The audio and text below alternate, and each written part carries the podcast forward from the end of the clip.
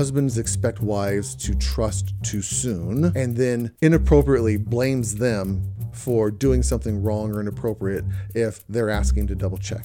It is Right. absolutely unfair and it is a massive, massive toxic element in a relationship that comes after infidelity. Right. Welcome to the Secure Marriage Podcast, where we believe it's possible to fight less, feel understood, and enjoy a deeper connection with your spouse. We're your hosts, Paul and Shannon Elmore, and on today's episode, should you check up on an unfaithful spouse? Yeah, this is just going to be an easy episode, isn't it? Yeah. Big one, Yep, but important one. sure. Here we go. All right. You want to try something that's uh, kind of a realistic situation for a lot of people out there, Sure. Primarily wives, Okay. but not just wives. Okay. Okay, here's the question Is it wrong for me to ask my husband to let me see his Cash App and other bank statements after he has cheated on me if we're trying to make the marriage work?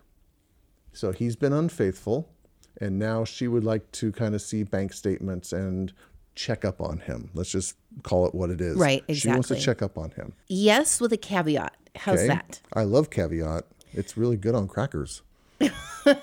Not caviar, you silly. Caveat. Yes, it's absolutely understandable why a wife. I know you didn't ask if it was understandable. You asked if a wife should be able to, but I'm going to start this way.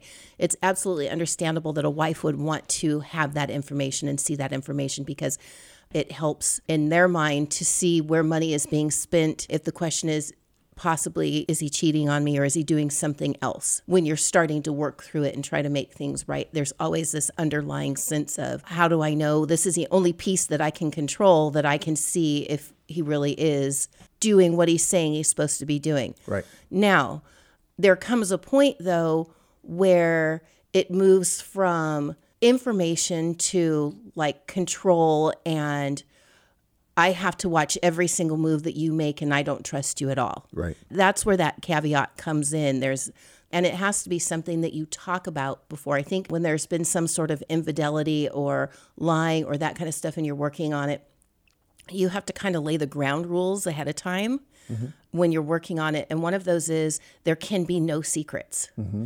So, if you really want to help your wife feel safe and secure, there can be no secrets. And you have to be able to say, anytime you want to look at my phone, my computer, my bank account, you have the freedom to do so. Yeah. But it has to be something that you talk about And you're willing to and do, willing to do. not something that's being forced on you. Exactly. Why? What's the difference? Even if it's being imposed on you, you've been unfaithful. Here's now the new rules. Why does that typically not work? Because it keeps your spouse or it keeps whoever has been unfaithful or done the mess up, mm-hmm. it keeps them in a defensive posture. Mm-hmm. Instead of that defensive posture where you're trying to guard and protect yourself, you want to take responsibility for yourself kind of position. That's the piece that's missing. When it's imposed, you're still not taking responsibility and Right. changing your behavior. You're just changing because of some sort of external force on you. Right. Yeah. Here's the situation that I see happen in most of these situations where someone's been unfaithful and they are trying to rebuild trust. Relationships are built on trust in the first place. Right. And when that trust is betrayed in one of the biggest ways possible, being unfaithful, mm-hmm. being sexually active with somebody else, that is one of the biggest betrayals out there. You have not just broken the sexual relationship in the marriage, you've broken the trust relationship Right. in the marriage.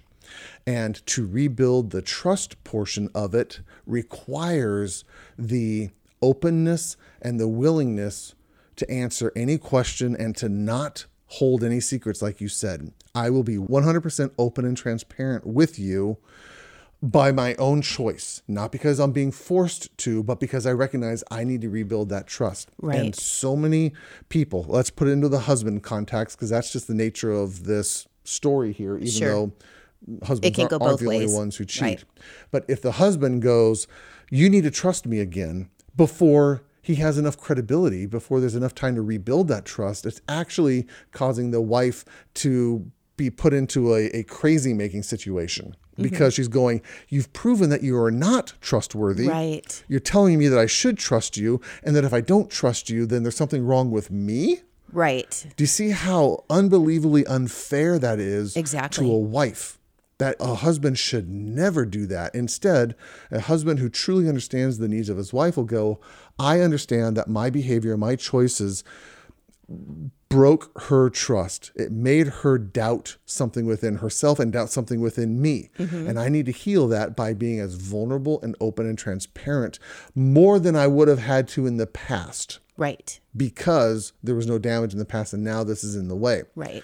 And once you remain in that posture for a long enough period of time, then trust naturally, just as a natural consequence, starts to creep back into the relationship because you're helping your wife remain congruent mentally. Right. He is trustworthy because I can ask him at any time for anything and he's willing to show it to me. He's actually trustworthy. Sure. And her brain can calm down. Right. She's not in that survival brain, that defensive brain at all. But husbands expect wives to trust too soon. Yes. Or the unfaithful partner expects the faithful partner to trust too soon and then inappropriately blames them for doing something wrong or inappropriate if they're asking to double check. It is Right. absolutely unfair and it is a massive, massive toxic element in a relationship that comes after infidelity right. and needs to be addressed. Clearly needs to be addressed. I had a policy uh, when I was doing therapy with clients, which is this is a requirement for me to work with you guys after some level of infidelity. This is what I'm going to ask of you, sir or ma'am, who's ever the unfaithful partner is. Are you willing to sign up for that? Right. And if they say yes, but then don't actually do it, we don't continue therapy. If they say, yes, I'm willing to do that, and actually are willing to kind of uh, disclose through. anything, follow through, I'll work with them as long as possible. right. If they won't do that, I'm not the therapist for them. And I've rarely seen any other therapy typically work for a relationship in that situation. Yeah. But it's it's hard. It's that hard that to, openness and willing to be seen and and um, disclose things that you want to keep hidden in the recesses of your you know Yep. Now, again, talking about your caviar again, the problem is when a spouse, again, the husband has been doing that, but the wife's survival brain is still kicked in full gear, going, I don't want to get played again. I don't want to get tricked Yeah. again. I have to police my husband. Exactly. I have to parent him and make sure he doesn't get away with anything. That's when it crosses that line into that inappropriate controlling thing that you are referring to. yes exactly And that is nasty and messy and also has to be addressed within the therapy process. It's Yes. actually, I've had faithful partners look at me going, You expect me to do the hard work around this, but he's the one who screwed up.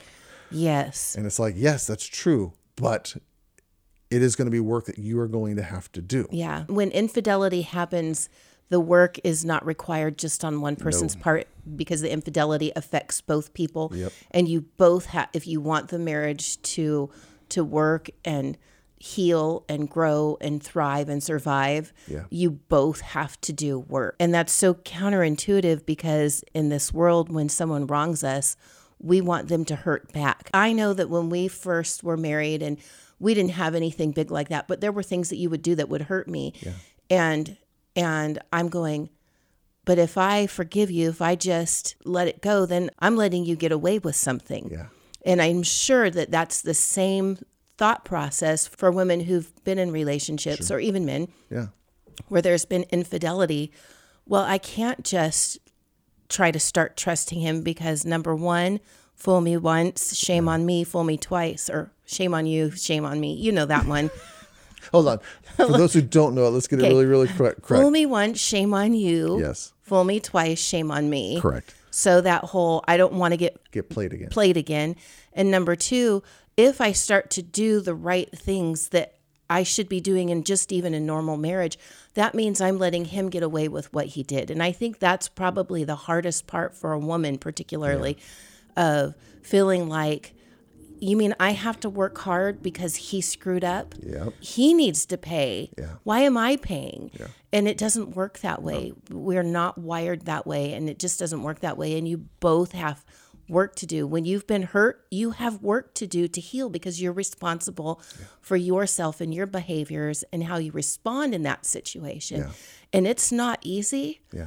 but it's necessary. If you're listening to this and this is the situation you have found yourself in where you've been cheated on or there's been some sort of major betrayal in trust, pay attention to these dynamics that we're talking about today and when did you start to feel that difficulty in trusting and when did you want to start controlling or when did you want to check up? And if you're the one who was the betrayer how difficult was it to be completely open and transparent and vulnerable again? These dynamics are real and, and it is not a topic to be treated carelessly or flippantly in some way. It really does take some work. But i want people to hear once you do the work people can recover Yes. from infidelity. Absolutely. they can actually have a good marriage again. They don't have to be wounded forever. Right. we are designed to heal. Yeah.